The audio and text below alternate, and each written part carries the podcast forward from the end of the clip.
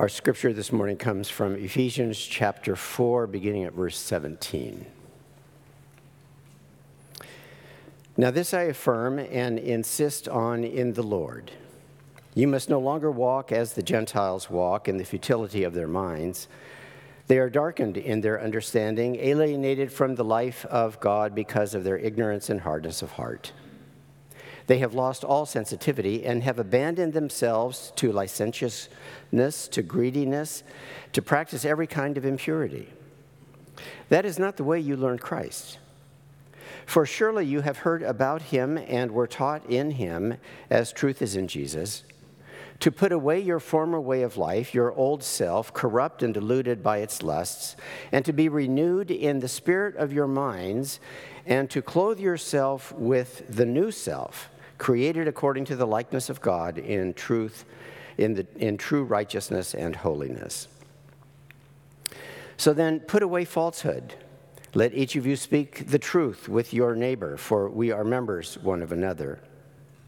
Be angry, but do not sin. Do not let the sun go down on your anger, and do not make room for the devil. Those who steal must give up stealing. Rather, let them labor, doing good work with their own hands, so as to have something to share with the needy. Let no evil talk come out of your mouths, but only what is good for building up as there is need, so that your words may give grace to those who hear. And do not grieve the Holy Spirit of God, which, with which you were marked with a seal for the day of redemption. Put away from you all bitterness and wrath and anger and wrangling and slander, together with all malice. Be kind to one another, tender hearted, forgiving one another as God in Christ has forgiven you. Therefore, be imitators of God as beloved children, and walk in love as Christ loved us and gave himself up for us, a fragrant offering and sacrifice to God.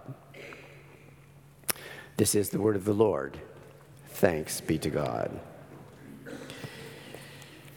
The question that we are looking at today in our sermon series in Ephesians is how does being the church change the way you live? How does being the church change the way you live? And in answer to that, from this particular text, I would say that you, people of the church become imitators of God by letting your mind be transformed and by uh, letting your behavior reflect the loving character of God. The loving character of God becomes the model for the church's loving behavior. So I want to uh, share th- three thoughts with you today. One is the command, be imitators of God. The second is the command, love one another. And the third is command, the command to live out uh, in specifics the character of God. So imitating God. Some of us think that that's rather uh, audacious to say or somewhat ridiculous to ask for those of us who are mere humans uh, to imitate God, really. Uh, and yet, Matthew's gospel tells us also be perfect or complete or mature as your heavenly Father is perfect. Actually, I think we are meant to take this command literally. We are, in fact, to imitate God in God's loving characters, especially. The activity of our life should be the same as the activity of God. Now, last week, Charlene concluded her sermon by saying, just take that love of Christ and then turn it into more love. So, this is, the, this is in essence what God has done taken the love of Christ and turned it into more and more love. We are to do the same uh, with one another. We see what God is doing, we are to do what God is doing. So, the ethical principles that are laid out here are principles that enable the church to live in the unity of love that we heard about last week. When we love one another, we are imitating God, who loves each one of us. Now, this is a secondary, as Earl would say, Earl Palmer in his last commentary would say, this is a secondary command. The primary command is what God has done. That is, the, we, we are now responding to God's primary act of love, of care, of salvation. That's our, our response is to imitate God.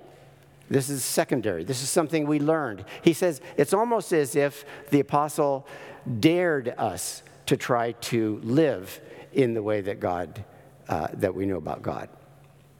So, imitate is a secondary response to the primary response of God's love. So that's all I'm going to say about that. Just imitate God, okay? That's the command. Uh, secondly, the, the way we do that is to love one another. Uh, listen again to verses uh, 32 through 5 2. Be kind to one another, tenderhearted, forgiving one another as God in Christ has forgiven you. Therefore, be imitators of God as beloved children, and walk in love as Christ loved us and gave himself up for us, a fragrant offering and sacrifice to God. Now, this now gives us some of the overarching principles on how we are to live out that love, how we are to imitate God.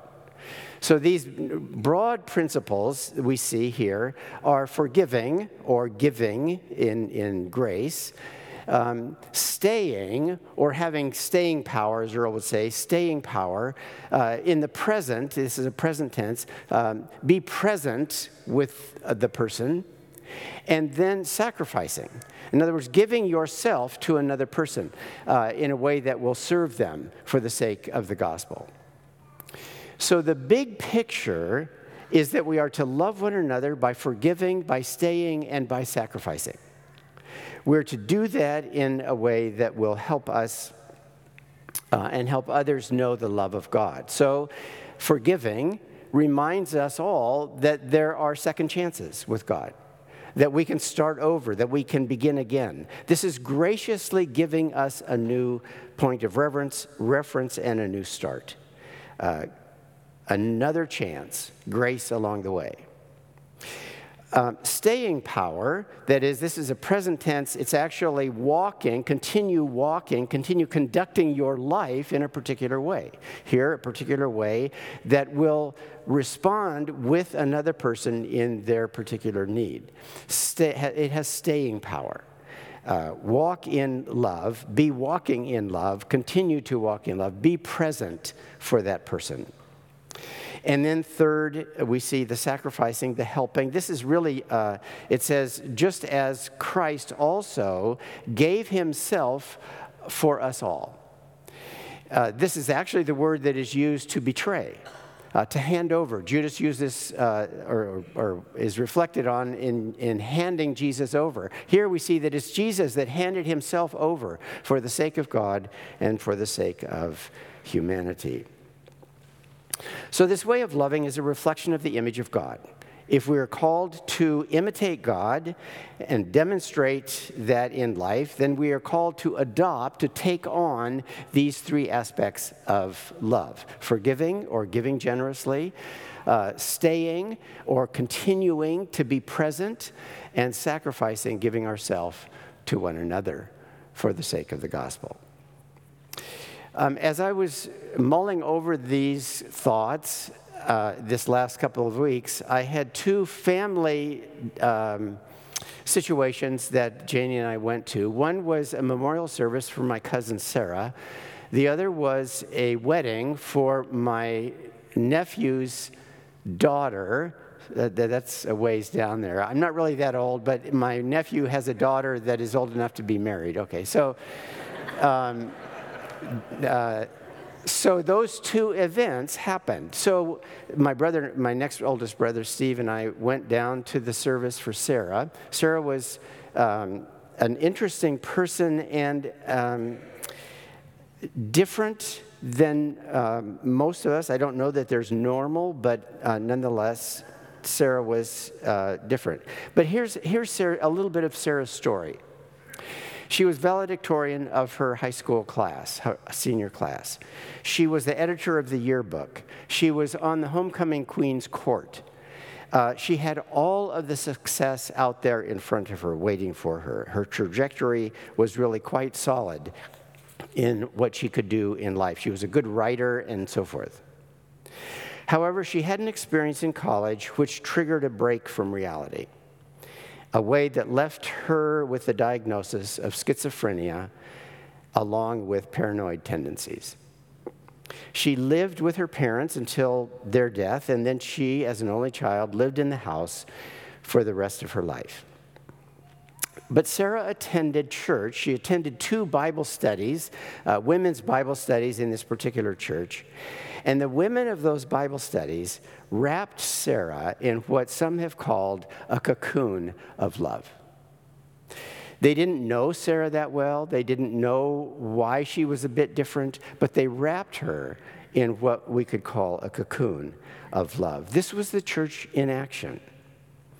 Uh, Sarah was enveloped in their love. And so Steve and I shared a little bit about Sarah's life.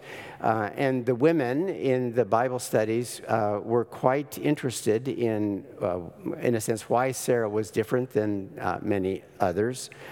Uh, but they had no idea. But nonetheless, as church, what, what is, what's the difference church makes? What, what, does it, what does it matter that we're part of the church?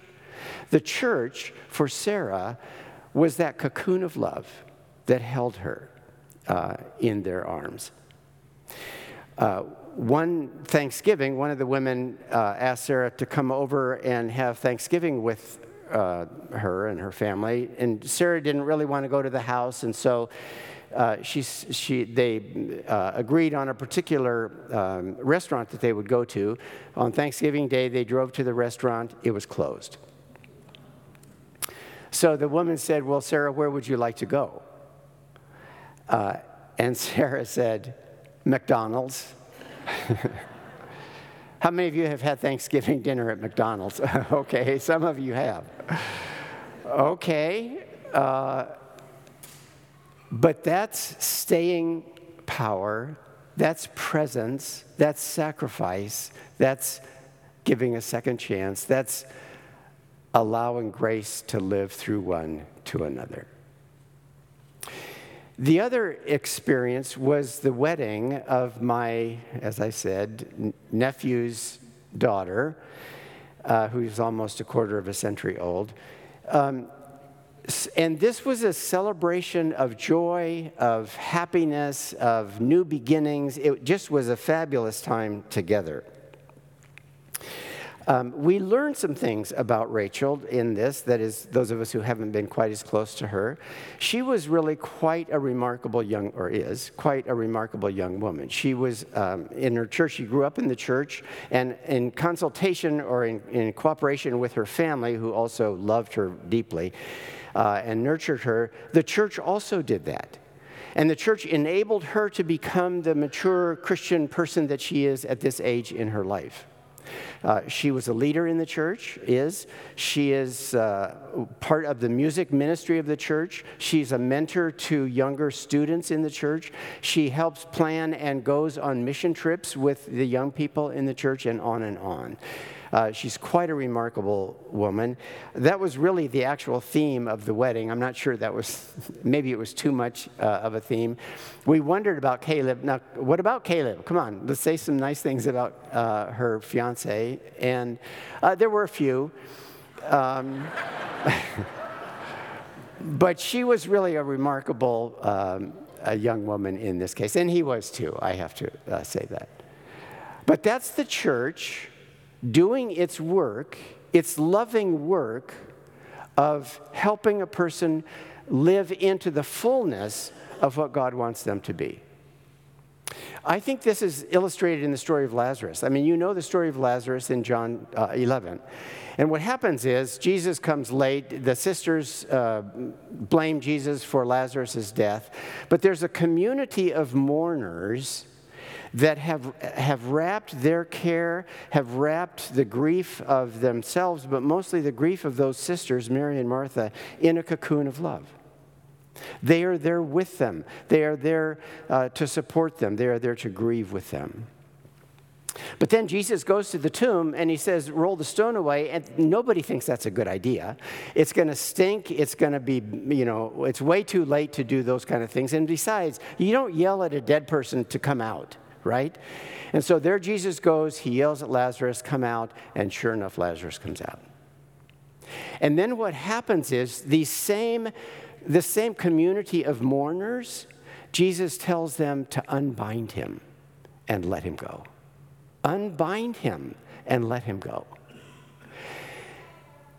That is letting him live into the newness, the fullness of life with Christ, this new life that he has uh, given, been given in Jesus Christ. So, those are two ways in, in wrapping a person in a cocoon of love and in unbinding a person so that they can live in the fullness of the potential that God has created them to be. That, those are two ways that we can love one another. One of the questions I think that this text poses to me and maybe to you also is where are you in that scene? Are you one who needs to be wrapped in a, in a cocoon of love? Are you one who needs to be unwrapped so that you can live into the full potential of what God has called you to be and to do?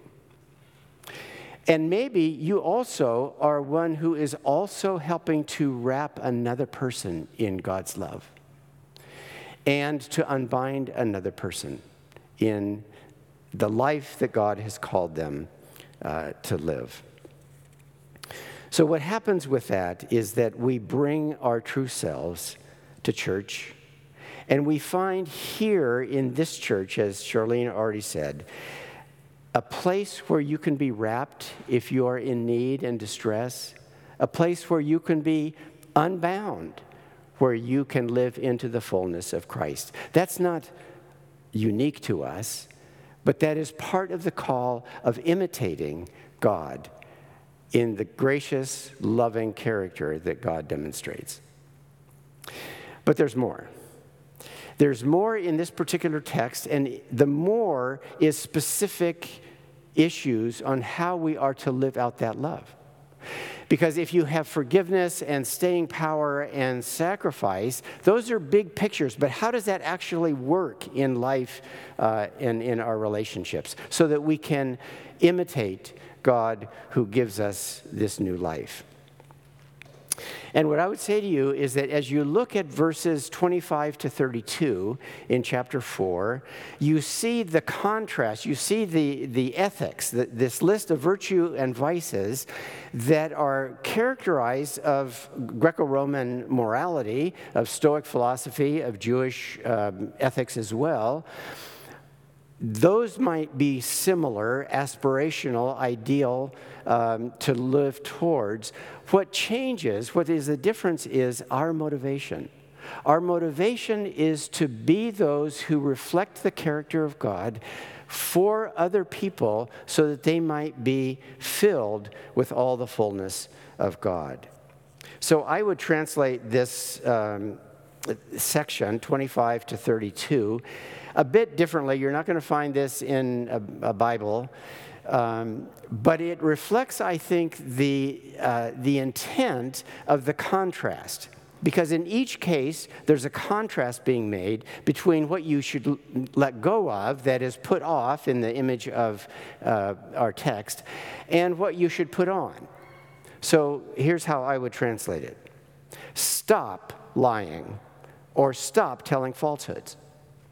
But be those who continually tell the truth. And I think in the Gospel of John, do the truth, live the truth. Verses 26 and 27. Stop inappropriate anger. You could almost translate this uh, if you are angry. It doesn't give us permission to be angry, but if we are angry, stop inappropriate anger. Um, but settle accounts quickly don't give room for the devil. Don't let your anger fester until it really eats you from the inside out. Stop stealing. But work so you might have something to give those in need. Work not only for yourself, for money, for uh, livelihood, and so forth, but to give to others. Maybe we should stop and just take an offering right now. Uh, because Right, isn't that what we're supposed to do? We're supposed to stop just thinking of ourselves, and we're working. I mean, it's really surprising here. We're working not so we can have some discretionary money or not so we can take a trip. We're working so that we can help those who have a need. 29, stop talking evil, but build up one another with what you say, with edifying speech. Make sure that what you say to others will help build them in their understanding of the faith and of the love of God. Stop, verse 30, grieving the Spirit, but live into your redemption. That is, live into your new life in Christ. It doesn't happen all at once. I mean, what God has done happens, but we can live into that. We can know more and more about that as we continue living and growing in what that means. And then we have almost a crescendo here in 31 and 32. Stop bitterness, which that's the low rung, then wrath or anger or argumentativeness, that is taking all of that bitterness and anger and wrath and becoming argumentative with it, and malice. It's almost as if this continues to rise to higher levels. But, and here's the contrast be kind, be compassionate be forgiving or giving to one another.